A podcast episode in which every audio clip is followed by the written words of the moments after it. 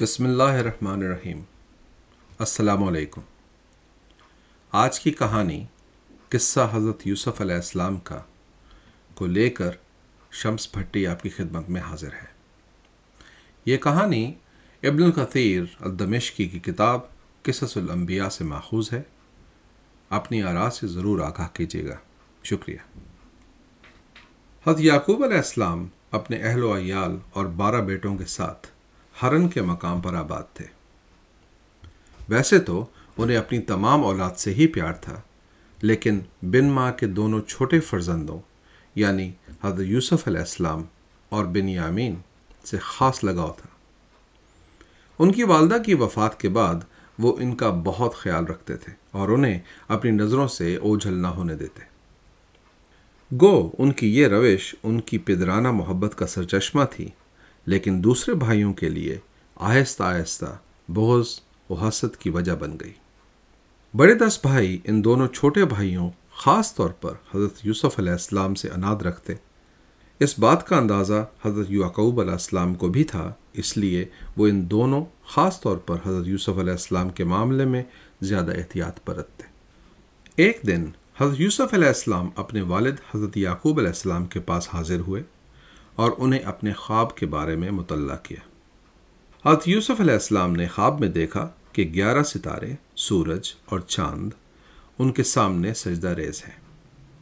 ان کا خواب سن کر حضرت یعقوب علیہ السلام نے اپنے اللہ کی طرف سے نشانی جانا اور انہیں یقین ہو گیا کہ ان کے بیٹے کو اللہ تعالیٰ نے کسی خاص مقصد کے لیے منتخب کر لیا ہے۔ اور یہ کہ اللہ تعالیٰ اپنی رحمت سے انہیں دنیا اور آخرت میں بلند درجات عطا فرمائے گا۔ انہوں نے حضرت یوسف علیہ السلام کو تنبیہ کی کہ اس خواب کی بابت وہ اپنے بھائیوں سے کوئی ذکر نہ کریں خدا نخواستہ، وہ اپنے حسد میں انہیں کوئی نقصان نہ پہنچا دیں حضرت یعقوب علیہ السلام نے پیار سے اپنے بیٹے کو پاس بٹھایا اور انہیں بتایا کہ اللہ تعالیٰ نے اپنے فضل سے حضرت یوسف علیہ السلام کو خوابوں کی تعبیر اور ان میں مخفی راز افشا کرنے کی توفیق عطا فرمائی ہے۔ اور یہ کہ اللہ تعالیٰ ان پر نہ صرف دین اور دنیا کی نعمتوں کے دروازے وا کر دے گا، بلکہ ان کی نسبت سے آل یعقوب پر بھی رحمت کی بارش کرے گا۔ حضرت یوسف علیہ السلام نے تو اپنے خواب اور اس کی تعبیر کو مخفی رکھا، لیکن حضرت یعقوب علیہ السلام کی حضرت یوسف علیہ السلام پر بڑھتی توجہ اور مہربانیوں نے دوسرے بھائیوں کے حسد میں اور اضافہ کر دیا۔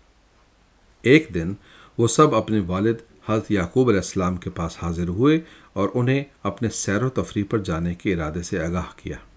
ساتھ ہی ساتھ انہوں نے حضرت یوسف علیہ السلام کو اپنے ساتھ تفریح پر لے جانے کا بھی اصرار کیا۔ حضرت یعقوب علیہ السلام پہلے تو حضرت یوسف علیہ السلام کی حفاظت کی خاطر تیار نہ ہوئے، لیکن بالآخر تمام بھائیوں کے بے پناہ اصرار پر مان گئے۔ آبادی کے باہر بھیڑیوں کا خطرہ عام رہتا تھا۔ اور حضرت یعقوب علیہ السلام کو ڈر تھا کہ اکیلا دیکھ کر کہیں کوئی بھیڑیا ان پر حملہ نہ کرتے۔ اس لیے حضرت یوسف علیہ السلام کو اکیلا نہ چھوڑنے کے وعدے پر انہوں نے اجازت دے دی۔ سب بھائی اکٹھے ہی روانہ ہوئے۔ ابھی آبادی سے کچھ دور ہی آئے تھے کہ انہوں نے حضرت یوسف کو پریشان کرنا شروع کر دیا اور اپنے بے منطق تانوں اور بد زبانی سے ان کی بہت دل آزاری کی۔ حضرت یوسف علیہ السلام اپنے بھائیوں کے بدلتے تیور دیکھ کر بہت رنجیدہ ہوئے۔ اور انہوں ان کے ملون عزائم کو بھانپ کر اللہ سے مدد کی دعا کی۔ پہلے تو وہ ناہنجار ٹولہ حضرت یوسف علیہ السلام کو قتل کرنے کے درپے تھا۔ لیکن ان میں سے ایک کے سمجھانے پر وہ اس بات پر راضی ہوئے کہ انہیں کسی اندھے اور گہرے کنویں میں پھینک دیا جائے۔ یہ علاقہ تجارتی قافلوں کی گزرگاہ تھی۔ انہیں شائبہ تھا کہ حضرت یوسف علیہ السلام کی مدد کے لیے پکار کو کوئی قافلہ سن لے گا اور انہیں اپنے ساتھ لے جائے گا۔ اس طرح ان کو حضرت یوسف علیہ السلام سے بھی نجات مل جائے گی اور وہ قتل جیسے گناہ کبیرہ سے بھی بچ جائیں گے۔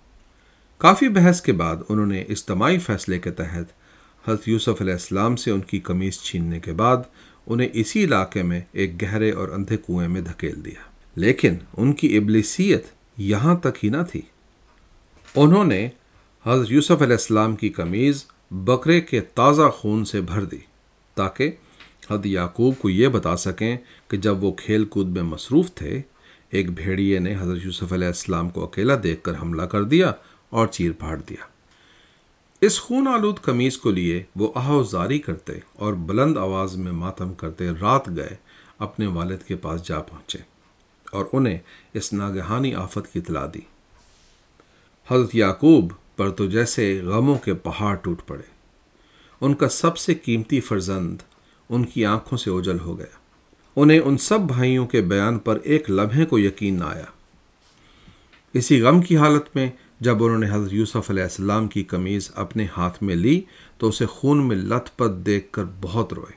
اسی دوران انہوں نے دیکھا کہ قمیض پر تو کسی خراش کے نشان ہی نہ تھے۔ اگر حملہ بھیڑی نے کیا تھا تو قمیض کو تو تار تار ہونا چاہیے تھا۔ جب اس کی بابت بھائیوں سے استفسار کیا تو ان سے کوئی بات نہ بن پائی۔ اس رویے سے حضرت یعقوب علیہ السلام کی کچھ ڈھارس بندھی اور وہ اللہ تعالیٰ کے حضور سجدہ ریز ہو گئے۔ انہوں نے انتہائی خضو و خشوع سے حضرت یوسف علیہ السلام کی حفاظت کی دعائیں مانگی۔ اس مشکل ترین گھڑی میں انہوں نے اللہ کی رحمت پر اپنا ایمان قائم رکھا۔ دوسری طرف، اندھیرے کنویں میں تن تنہا، اس ناگہانی افطاد سے پریشان اور اپنے بھائیوں کی بے رحمی پر پشیمان، حضرت یوسف علیہ السلام کنویں کے گہرے اندھیروں سے جہاں مدد کو پکارتے رہے، وہاں دل میں اللہ پر ایمان کی لو کو بھی جلائے رکھا اور مایوسی اور وسوسوں کو قریب نہ پھٹکنے دیا۔ ان کی صدائیں باہر کی خاموشی میں گم ہوتی رہیں، لیکن انہوں نے ہمت نہ ہاری اور اللہ کی مدد کے متمنی رہے۔ پھر اللہ کی کرنی ایسی ہوئی کہ ایک قافلہ جو تجارت کی غرض سے مصر جا رہا تھا، اس کنویں کے قریب آن ٹھہرا۔ قافلے کے امیر نے چند ہرکارے پانی لانے کو کنواں پر بھیجے۔ انہوں نے جب پانی کے لیے ڈول رسی سے باندھ کر کنویں میں لٹکایا، تو حضرت یوسف علیہ السلام رسی سے لڑک کر باہر آ گئے۔ قافلے والوں نے جب ان کو دیکھا، تو خیال کیا کہ مصر کے بازار میں ان کی اچھی قیمت مل جائے گی۔ اس لیے انہیں اپنے ساتھ مال تجارت میں چھپا کر روانہ ہو گئے۔ اللہ تعالیٰ کے ہر کام میں حکمت ہوتی ہے۔ ہم جیسے کم فہم انسان مشکل کے اس لمحے میں حکمت خداوندی کو سمجھ نہیں پاتے۔ لیکن وقت ہمیشہ ثابت کرتا ہے کہ اللہ جو کرتا ہے ہمارے بھلے کے لیے ہی کرتا ہے۔ طویل مسافت طے کرنے کے بعد یہ قافلہ مصر جا پہنچا۔ قافلے کے تاجر نے حضرت یوسف علیہ السلام کو اونے پونے داموں فروخت کر دیا۔ خدا کا کرنا دیکھیے کہ انہیں خریدنے والا کوئی اور نہیں، ملک کا وزیر خزانہ تھا۔ وہ وزیر حضرت یوسف علیہ السلام کو اپنے گھر لے آیا اور اپنی بیوی کو ان کے بہترین نان و نفقہ کی ہدایت کی۔ اس کی خواہش تھی کہ جب حضرت یوسف علیہ السلام جوان ہو جائیں تو یا تو وہ ان سے کوئی فائدہ حاصل کر سکے یا انہیں منہ بولا بیٹا بنا کر ان کو اپنے ساتھ رکھ سکے۔ وقت گزرتا رہا اور حضرت یوسف علیہ السلام اپنے وزیر کی کفالت میں جوان ہو گئے۔ اللہ تعالیٰ نے حضرت یوسف علیہ السلام کو مردانہ حسن سے مالا مال کیا تھا۔ وزیر کی بیوی، جس کا نام زلیخا تھا، اس قدرت کے کرشمے کی تاب نہ لا سکی اور اس نے شیطان کے بہکاوے میں آ کر حضرت یوسف علیہ السلام کو بدکاری کی دعوت دی، جو انہوں نے فوراً ہی جٹلا دی۔ اور اس وزیر کے ان پر احسانات، اعتماد اور یقین کو یاد کروایا۔ یہ سلسلہ گاہے بگاہے چلتا رہا اور حضرت یوسف علیہ السلام اللہ کی مدد سے اپنے جذبات پر قابو رکھنے میں کامیاب رہے اور اس فعل بد سے بچے رہے۔ ایک دن جب آپ کمرے میں تھے، زلیخا وہاں آ گئی اور آپ کو اکیلا پا کر دروازے کی کنڈی لگا دی۔ وہ دعوت گناہ دیتی ہوئی آپ کی طرف بڑھی تو حضرت یوسف علیہ السلام اس کے ملون ارادے بھامتے ہوئے دروازے کی طرف لپ گئے زلیخا بھی ان کے پیچھے لپ کی اس تگو دو میں اس نے آپ کی کمیز پیچھے سے پکڑ کر کھینچی جو وہاں سے پھٹ گئی۔ ایک دوسرے کا پیچھا کرتے ہوئے جب وہ دروازے پر پہنچے اور حضرت یوسف علیہ السلام نے دروازہ کھولا تو وزیر کو دروازے پر کھڑے پایا۔ ان دونوں کو اس حالت میں دیکھ کر وہ سیخ پا ہو گیا۔ وزیر کو وہاں دیکھ کر زلیخا نے فٹ پینترا بدلا اور لگی مگر مچ کے آنسو بہانے۔ اس نے حضرت یوسف پر نہ صرف دست درازی کا بہتان لگایا بلکہ ان سے بچاؤ کے لیے اپنے جھوٹے جتن بھی بیان کیے۔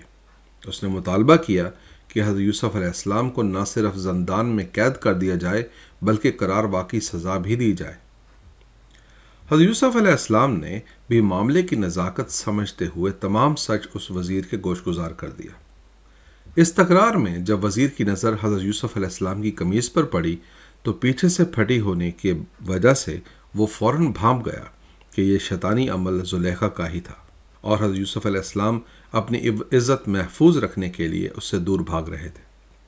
معاملے کی تہ پر پہنچنے کے بعد اس نے حضرت یوسف علیہ السلام کو اس پورے معاملے کو مخفی رکھنے کا حکم دیا اور اس رات سے پردہ اٹھ جانے کی نتیجے میں اس کی جنگ ہنسائی اور متوقع حضیمت پر خبردار کیا۔ وزیر نے تو اعلی ظرفی کا ثبوت دیتے ہوئے اپنی بیوی کی خطاؤں کو درگزر کر دیا۔ لیکن عمراء و وزراء کی بیگمات نے زلیخا کے اپنے غلام کے ساتھ غیر شائستہ تعلقات کی بہت بدنامی کی۔ جب اس بدنامی کی خبر زلیخا تک پہنچی تو اس نے ان خواتین کو اپنی بیتابی کی وجہ سمجھانے کی ٹھانی۔ اس نے ایک پرشکو دعوت کا اہتمام کیا اور ان سب بیگمات کو اس دعوت میں مدعو کیا۔ جب سب آ گئیں تو سب کو ایک پلیٹ اور ایک ایک چھری دے دی گئی۔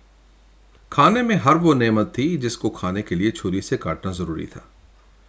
جب کھانا شروع ہوا تو زریخا نے حضرت یوسف علیہ السلام کو سامنے آنے کی ہدایت کی۔ ان کی وجاہت اور بے مثال حسن کو دیکھ کر یہ بیگمات ایسی سحر زیادہ ہوئیں کہ کھانے کے بجائے چھریوں سے اپنی انگلیاں ہی کاٹ لیں۔ اس پر زلیخا بولی کہ اب ان کو اس کی بے بسی کی وجہ سمجھ آ گئی ہوگی۔ اس نے انہیں بتایا کہ اس نے حضرت یوسف علیہ السلام کو حاصل کرنے کی بہت صحیح کی، لیکن ناکام رہی۔ اس نے یہ دھمکی بھی دی کہ اگر یوسف علیہ السلام اس کی خواہش پوری نہیں کریں گے، تو باقی عمر جیل کی سلاخوں کے پیچھے تڑپتے رہیں گے۔ اس کی یہ دھمکی سن کر تمام خواتین نے حضرت یوسف علیہ السلام کو اس کی بات ماننے کا مشورہ دیا۔ حضرت یوسف علیہ السلام اس ساری صورتحال سے ایسے دل برداشتہ ہوئے کہ اللہ کے حضور سجدہ ریز ہو کر دعا مانگی کہ اے میرے اللہ اے میرے پاک پروردگار، ان شیطان صفت عورتوں کی صحبت سے تو قید کی وحشت ہی بھلی۔ مجھے ان کے شر سے بچا لے۔ میں ڈرتا ہوں کہ ان کے بہکاوے میں آ کر کچھ ایسا نہ کر گزروں کہ تیری، تیرا نافرمان بن جاؤں۔ اللہ نے اس کی، ان کی سن لی اور انہیں زلیخا کے شر سے محفوظ رکھنے کا سبب بنا دیا۔ بہت سور بچار کے بعد وزیر نے اسی میں عافیت جانی۔ کہ دسترازی کا الزام حضرت یوسف علیہ السلام پر ہی لگا دیا جائے تاکہ اس کا اپنا نام محفوظ رہے۔ حضرت یوسف علیہ السلام کی بے گناہی کے اعتراف کے باوجود اس نے انہیں قید خانے میں ڈلوا دیا۔ حضرت یوسف علیہ السلام نے زندان میں بھی اللہ پر اپنے ایمان کو مضبوطی سے تھامے رکھا۔ انہوں نے انتہائی خضو و خشوع کے ساتھ اپنے خالے کے حقیقی کی عبادت جاری رکھی۔ وہ دوسرے قیدیوں کے ساتھ حسن اخلاق سے پیش آتے بہت جلد ان کی پاسداری اور اعلی اخلاق کی بدولت قید خانے میں ان کا بہت احترام ہونے لگا۔ ان کے ساتھی قیدی ان کی فہم و فراست کی داد دیتے۔ ایک دن ان کے ساتھ قید دو قیدیوں نے رات کو سوتے میں خواب دیکھا اور بہت پریشان ہو گئے۔ جب صبح ان کی آنکھ کھلی تو وہ دونوں حضرت یوسف علیہ السلام کے پاس آن بیٹھے اور انہیں اپنے خوابوں کی بابت بیان کی اور تعبیر کے متمنی ہوئے۔ حضرت یوسف علیہ السلام نے اس کام کی حامی بھر لی، لیکن پہلے انہیں اللہ تعالیٰ کی وحدانیت، اس کے مالک کل اور خالق حقیقی ہونے کی تبلیغ کی تاکہ راہ راست پر آ سکیں اور دنیا اور آخرت میں فلاح پا سکیں۔ پہلے قیدی جس نے خواب میں دیکھا کہ اپنے آقا کو مشروب پیش کر رہا ہے، کو خوشخبری دی کہ وہ رہا کر دیا جائے گا اور وہ اپنے آقا کو مشروب پیش کرے گا۔ دوسرا قیدی جس کے خواب میں وہ اپنا سر پر اناج کا ٹوکرا رکھ کر چل رہا تھا اور پرندے اس کے سر پر سے اناج کھا رہے تھے، بتایا کہ وہ قتل کر دیا جائے گا اور یہ کہ اس کا گوشت پرندے نوچیں گے۔ انہوں نے ممکنہ طور پر آزاد ہو جانے والے قیدی سے استعدا بھی کی کہ جب وہ اپنے آقا کے سامنے حاضر ہو تو حضرت یوسف علیہ السلام کا ذکر ضرور کرے۔ شومی قسمت وہ یہ بات بھول گیا۔ اور حضرت یوسف علیہ السلام کو عرصہ دراز تک زندان کی ثبوتیں برداشت کرنا پڑی۔ ہر کام کا ایک وقت متعین ہے۔ ایک رات بادشاہ وقت نے خواب دیکھا، جس نے اسے شش و پنج میں مبتلا کر دیا۔ صبح جب دربار لگا تو اس نے اپنے وزیروں اور مشیروں کو وہ خواب سنایا اور اس کی تعبیر کی بابت سوال کیا۔ لیکن دربار میں سے کوئی اس خواب کی منطقی تعبیر بتانے سے قاصر رہا۔ اور اکثر نے اسے محض ڈرونا خواب سمجھ کر بھول جانے کا مشورہ دیا۔ اللہ کی رضا سے ان درباریوں میں وہ غلام بھی موجود تھا جسے حضرت یوسف علیہ السلام نے اپنے آقا سے اپنا ذکر کرنے کو کہا تھا۔ وہ فوراً بادشاہ کے روبرو حاضر ہوا اور اسے حضرت یوسف علیہ السلام اور ان کی خوابوں کی تعبیریں بتانے کی استعداد کے بارے میں بتایا۔ ساتھ ہی ساتھ اس نے اپنے اور اپنے ساتھی قیدی کے خوابوں کی تعبیروں کا سچا ہونے کی بھی تصدیق کی۔ بادشاہ نے فوراً اسے قید خانے میں جانے کو کہا تاکہ وہ حضرت یوسف علیہ السلام کو بادشاہ کا خواب سنا کر اس کی تعبیر معلوم کر سکے۔ غلام حضرت یوسف علیہ السلام کے پاس حاضر ہوا اور بادشاہ کا خواب کچھ یوں بیان کیا۔ سات لاغر اور کمزور گائیں، سات صحت مند اور توانا گاؤں کو چیر پھاڑ رہی ہیں اور وہاں مکئی کی سات سوکھی اور سات سرسبز دانوں سے بھری پھلیاں ہیں۔ حضرت یوسف علیہ السلام نے خواب سنا اور بتایا کہ اس خواب کے مطابق سات سال تک تم ہر سال ہمیشہ کی طرح مکئی اور دوسری اجناس کاشت کرو گے اور ہر سال بڑی مقدار میں اناج اکٹھا کرو گے۔ لیکن تمہیں مکئی کے دانے مکئی کی پھلیوں پر ہی چھوڑنے ہوں گے۔ ماں سوائے بہت کم دانوں کے جو تم اپنی خوراک کی ضروریات پوری کرنے کے لیے استعمال میں لاؤ گے۔ پھر خوشحالی کے ان سات سالوں کے بعد قحط کے سات طویل سال آئیں گے، جس میں بیشتر اناج اور مال مویشی سے تم محروم ہو جاؤ گے۔ ایسے میں خوشحالی کے سات سالوں میں بچایا ہوا اناج ہی تمہارے کام آئے گا۔ پھر ان سات غم کے سالوں کے بعد وہ سال آئے گا جب آسمان سے رحمت کمی برسے گا اور اناج کی فراوانی سے خوشحالی لوٹ آئے گی۔ غلام فوراً بادشاہ کے روبرو حاضر ہوا۔ اور حضرت یوسف علیہ السلام کی بتائی ہوئی تعبیر اسے بتائی۔ تعبیر سن کر بادشاہ حضرت یوسف علیہ السلام کی فہم و فراست سے بہت متاثر ہوا اور انہیں فوراً رہا کر کے دربار میں لانے کا حکم دیا۔ جب وہ غلام حضرت یوسف علیہ السلام کے پاس گیا اور انہیں ان کی رہائی کی خوشخبری سنائی تو حضرت یوسف علیہ السلام نے استعدا کی کہ ان کی رہائی سے پہلے بادشاہ ان پر بہتان باندھنے والی عورتوں سے اس جرم کی بابت دریافت کرے جس کی پاداش میں انہوں نے زندان کی صوتیں جھیلی تھیں۔ بادشاہ نے ان کی اس خواہش کا علم ہوتے ہی اس معاملے میں ملوث تمام عورتوں بشمول زلیخا کو دربار میں حاضر ہونے کا حکم دیا۔ جب ان سے دست درازی کے الزام کے زمرے میں سرزنش ہوئی، تو وہ یک زبان ہو کر بولی کہ انہوں نے محض حضرت یوسف علیہ السلام پر جھوٹا الزام لگایا تھا اور یہ کہ وہ کبھی کسی ایسے فعل بد کے مرتکب نہ ہوئے تھے۔ زلیخا نے سب کے سامنے اعتراف کیا کہ اس نے اپنی حوث سے مجبور ہو کر حضرت یوسف علیہ السلام پر دسترازی کی، لیکن وہ اپنی راست بازی اور اللہ پر اپنے کامل ایمان کی وجہ سے محفوظ رہے۔ یہ سن کر بادشاہ کے دل میں حضرت یوسف علیہ السلام کی عزت اور بڑھ گئی۔ اس نے فوراً انہیں دربار میں عزت و تقریب کے ساتھ لانے کا حکم دیا۔ جب حضرت یوسف علیہ السلام دربار میں حاضر ہوئے تو بادشاہ نے انہیں وزیر خاص کا عہدہ عطا فرمایا۔ حضرت یوسف علیہ السلام نے تجویز پیش کی کہ انہیں وزیر خزانہ بنا دیا جائے، کیونکہ وہ تجارت، مال اور امور خانہ جات میں تجربہ رکھتے تھے۔ بادشاہ حضرت یوسف کے علم، ایمانداری اور وفاشاری سے اس قدر متاثر تھا کہ اس نے فوراً ہی انہیں وزیر خزانہ کے عہدے پر فائز کر دیا۔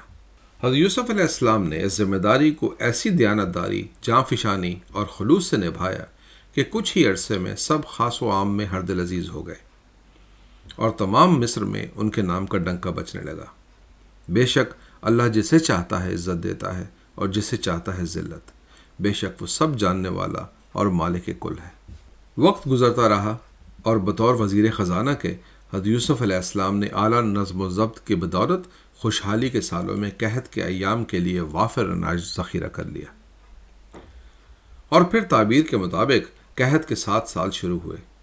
تو مصر اور اس کی ملحقہ آبادیوں کو تو اتنا مسئلہ نہ ہوا، لیکن دور افتادہ آبادیوں کے لیے بارش نہ ہونا اور اناج کی فصل کا تباہ ہونا عذاب بن گیا۔ انہی قحط زدہ آبادیوں میں ایک میں حضرت یعقوب علیہ السلام اپنے گیارہ بیٹوں کے ساتھ آباد تھے۔ جب قحط حد سے بڑا تو آپ کے دس بڑے بیٹے تجارت کے سامان لے کر مصر روانہ ہوئے۔ حضرت یعقوب علیہ السلام نے حضرت یوسف کے سگے بھائی بن یامین کو ان کے ساتھ بھیجنے سے انکار کر جب وہ مصر کے بازار میں پہنچے تو حضرت یوسف علیہ السلام کو تمام امور کی نگرانی پر معمور پایا۔ حضرت یوسف علیہ السلام نے انہیں دیکھتے ہی پہچان لیا، لیکن کچھ نہ بولے۔ البتہ ان کے بھائیوں نے انہیں نہ پہچانا۔ پہچانتے بھی کیسے؟ وہ تو انہیں گہرے اندھے کنویں میں تن و تنہا بے یار و مددگار چھوڑ آئے تھے، جسے اللہ رکھے اسے کون چکھے؟ جب ان کے مال کے عوض ان کو ان کے حصے کا اناج دے دیا گیا تو حضرت یوسف علیہ السلام نے ان سے استفسار کیا کہ وہ کتنے بھائی ہیں۔ انہوں نے جواب دیا کہ اصل میں تو وہ بارہ بھائی ہیں۔ ان کا ایک بھائی کہیں چلا گیا اور اس کا سگا بھائی ہمارے والد کے ساتھ ہے۔ حضرت یوسف علیہ السلام نے کہا کہ تم نے دیکھا کہ یہاں ناپ تول میں عدل و انصاف بڑھتا جاتا ہے اور ہم کسی کا حق نہیں رکھتے۔ اس لیے جب اگلے سال تم اناج کے لیے آؤ، اپنے چھوٹے بھائی کو بھی ساتھ لے کر آنا۔ اور یہ تنبیہ بھی کی کہ اگر وہ ایسا نہیں کریں گے تو انہیں اناج کا ایک دانہ بھی نہیں ملے گا۔ جب وہ لوگ واپس جانے لگے تو حضرت یوسف علیہ السلام نے اپنے غلاموں کو حکم دیا کہ ان کا وہ سامان جو انہوں نے اناج کے عوض بیچا تھا واپس ان کے سامان میں رکھ دیا جائے۔ گھر پہنچنے پر سب بھائیوں نے مصر میں پیش آنے والے واقعات حضرت یعقوب علیہ السلام کو سنائے اور بن یامین سے متعلق وزیر خزانہ کی شرط کا بھی ذکر کیا۔ اب جب انہوں نے اپنا سامان کھولا تو اس میں اپنے بیچے جانے والے سامان کو دیکھ کر وہ وزیر خزانہ کی سخاوت کے مترف ہو گئے۔ انہوں نے تہیہ کر لیا کہ وہ تجارت کے لیے مصر ہی جائیں گے اور بن یامین کو ساتھ لے کر ہی جائیں گے۔ اگلے سال بہت اصرار کے بعد اور اس شرط پر کہ تمام بھائی اللہ کی قسم کھا کر بن یامین کی کو باحفاظت واپس لانے کا وعدہ کریں۔ حضرت یعقوب علیہ السلام نے اللہ پر توقل رکھتے ہوئے انہیں حضرت بن یامین کو ساتھ لے جانے کی اجازت دے دی۔ جب یہ گیارہ بھائی حضرت یوسف علیہ السلام کے حضور پیش ہوئے، تو انہوں نے سب کا بڑی عزت و تقریم سے استقبال کیا اور بن یامین کو اپنے ساتھ بٹھایا۔ جب ان کے بھائی کا بھائیوں کا دھیان بٹا، تو آپ نے بن یامین کو اپنے راز سے آگاہ کیا اور ساتھ ہی یہ بھی ہدایت کی کہ اس کا ذکر کسی سے نہ کرے۔ انہوں نے بن یامین کو اپنے پاس روکنے کے لیے جو ترکیب سوچی تھی، اس سے بھی اسے آگاہ کیا۔ جب اناج بھائیوں کے اونٹوں پر لاد دیا گیا اور انہوں نے رخت سفر باندھی، تو حضرت یوسف علیہ السلام نے اپنے غلام کے ذریعے اپنا مشروب پینے والا پیالہ بن یامین کے سامان میں رکھوا دیا۔ سب بھائی، ببائیں بن یامین اپنے قافلے کے ساتھ شہر سے روانہ ہوئے۔ وہ قافلہ شہر چھوڑنے ہی والا تھا کہ حضرت یوسف علیہ السلام کے سپاہیوں نے ان کا راستہ روک لیا۔ استفسار پر وہ بولے کہ ان کے آقا کا بیش قیمت پیالہ غائب ہے، اس لیے قافلے کی تلاشی کے بغیر جانے کی اجازت نہیں دی جا سکتی۔ ساتھ ہی ساتھ یہ حکم بھی بتایا کہ جس کے پاس سے پیالہ برآمد ہو، اسے گرفتار کر لیا جائے اور باقی سب کو جانے دیا جائے۔ جب تلاشی شروع ہوئی تو پیالہ بن یامین کے سامان سے برآمد ہوا اور انہیں اس جرم کی پاداش میں گرفتار کر لیا گیا۔ تمام بھائی بہت سیکھ پا ہوئے، بہت آہو بقا کی، لیکن کسی نے ان کی نہ سنی۔ اس پر افتاد یہ کہ سب سے بڑے بھائی نے دوسروں کے ساتھ جانے سے انکار کر دیا۔ اس کا کہنا یہ تھا کہ اس نے بن یامین کی حفاظت کی قسم کھائی ہے۔ اب وہ ان کے بغیر جا نہیں سکتا۔ ہاں اس نے باقی بھائیوں کو جانے کی ہدایت کی تاکہ وہ حضرت یعقوب کو بن یامین کی چوری اور گرفتاری کی بابت اطلاع دے سکیں۔ جب حضرت یعقوب کو اس افطاد کی اطلاع ملی تو وہ فرت غم سے نڈھال ہو گئے۔ پہلے ایک بیٹے کا غم کیا کم تھا، اب تین بیٹوں کی جدائی نے تو ان کی کمر ہی توڑ دی۔ اس دکھ اور مایوسی کے عالم میں بھی انہوں نے اللہ پر اپنا ایمان قائم رکھا اور اس کے رحم و کرم پر اپنی امیدیں استوار رکھی لیکن جدائی کا عالم کچھ ایسا ناقابل برداشت تھا کہ روتے روتے بینائی چلی گئی۔ اپنے والد کی یہ زبو حالی بھائیوں سے برداشت نہ ہوئی۔ وہ جب حضرت یوسف علیہ السلام کے دربار میں حاضر ہوئے تو تجارت کے ساتھ ساتھ انہوں نے گڑ گڑا کر اپنے والد کے دکھ کی ترجمانی کی اور بن یامین کی رہائی کی التجا بھی کی۔ ان کی یہ ناگفتب حالت دیکھ کر اور اپنے والد کے دکھ و علم کی داستان سن کر حضرت یوسف علیہ السلام اپنے جذبات پر قابو نہ رکھ سکے اور ان کو اپنے حضرت یوسف علیہ السلام ہونے کی حقیقت بتا دی۔ پہلے تو وہ حق کا بکا رہ گئے اور یقین کرنے سے انکار کر دیا۔ لیکن پھر جب حضرت یوسف علیہ السلام نے یقین دلایا تو وہ مان گئے۔ حضرت یوسف علیہ السلام نے فرمایا کہ بے شک جو لوگ اللہ کی ناراضگی سے ڈرتے ہیں سرات مستقیم پر قائم رہتے ہیں اور اپنی عزتوں کی حفاظت کرتے ہیں، اللہ ان کی اعمال کبھی رائے گاہ نہیں جانے دیتا اور انہیں لازوال رحمت سے نوازتا ہے۔ حقیقت جان کر سب بھائیوں نے اپنے گناہوں کا اعتراف کرتے ہوئے معافی مانگی، جیسے حضرت یوسف علیہ السلام نے کمال رحمد علی کا مظاہرہ کرتے ہوئے قبول فرما لیا۔ جب وہ واپس گھر روانہ ہونے لگے، تاکہ حضرت یعقوب علیہ السلام کو ان رحمتوں اور برکتوں سے آگاہ کر سکیں، تو یوسف علیہ السلام نے انہیں اپنی قمیض دی، کہا کہ اسے حضرت یعقوب علیہ السلام کے چہرے پر رکھنے سے ان کی بینائی لوٹ آئے گی۔ یہ معجزہ ان کے نبی ہونے کا شاخسانہ تھا۔ ساتھ ہی انہوں نے یہ بھی ہدایت کی کہ وہ اپنے خاندان کے ساتھ مصر میں آ کر آباد ہو جائیں۔ حضرت یعقوب علیہ السلام اپنے بیٹے حضرت یوسف علیہ السلام، ان کی عزت و تکریم اور ان کے اپنے بھائیوں سے حسن سلوک کے قصے سنتے جاتے اور اللہ کی رحمت کا شکر ادا کرتے جاتے۔ جب ان کے بیٹوں نے اپنے گناہوں کا اعتراف کرتے ہوئے اپنے گناہوں کی معافی طلب کی، تو انہوں نے ان کی تمام قصور معاف کر دیے۔ بے شک اللہ تعالیٰ معاف کر دینے والوں کو دوست رکھتا ہے۔ جب حضرت یعقوب علیہ السلام اپنے اہل و عیال اور خاندان کے دیگر افراد کے ساتھ مصر پہنچے، تو حضرت یوسف علیہ السلام نے ان کا پرتپاک استقبال کیا۔ انہوں نے اپنے والدین کو اپنے ساتھ بٹھایا۔ پھر جیسا کہ اس وقت کا رواج تھا ازراہ تشکر اور مکمل وفاداری کی یقین دہانی کے لیے تمام گیارہ بھائی حضرت یوسف علیہ السلام کے سامنے جھک گئے، جیسا کہ آپ نے اپنے خواب میں دیکھا تھا۔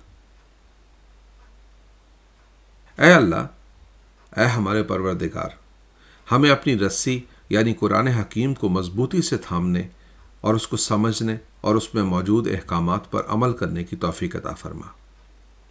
اے اللہ، ہمیں ہر مشکلی گھڑی اور ہر مایوسی کے لمحے میں اپنی رحمت پر مکمل ایمان کی توفیق عطا فرما۔ اے اللہ، ہمیں اپنی ذات کے غرور اور دوسروں کے حسد سے محفوظ فرما۔ اے اللہ، تو مسبب الاسباب ہے جو تو جانتا ہے، وہ ہم نہیں جانتے۔ ہمیں اس حقیقت پر ایمان عطا فرما کہ زندگی کی ہر مد و جذر میں تیری حکمت ہے۔ اے اللہ، ہمیں شیطانیت، حوث اور ہر قسم کے گناہ سے محفوظ رکھ۔ بے شک ہم تیری ہی عبادت کرتے ہیں اور تجھ سے ہی مدد مانگتے ہیں۔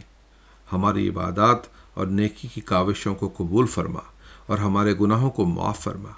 ہم پر رحم فرما تاکہ ہم دنیا اور آخرت میں تیری خوشنودی حاصل کر سکیں۔ آمین۔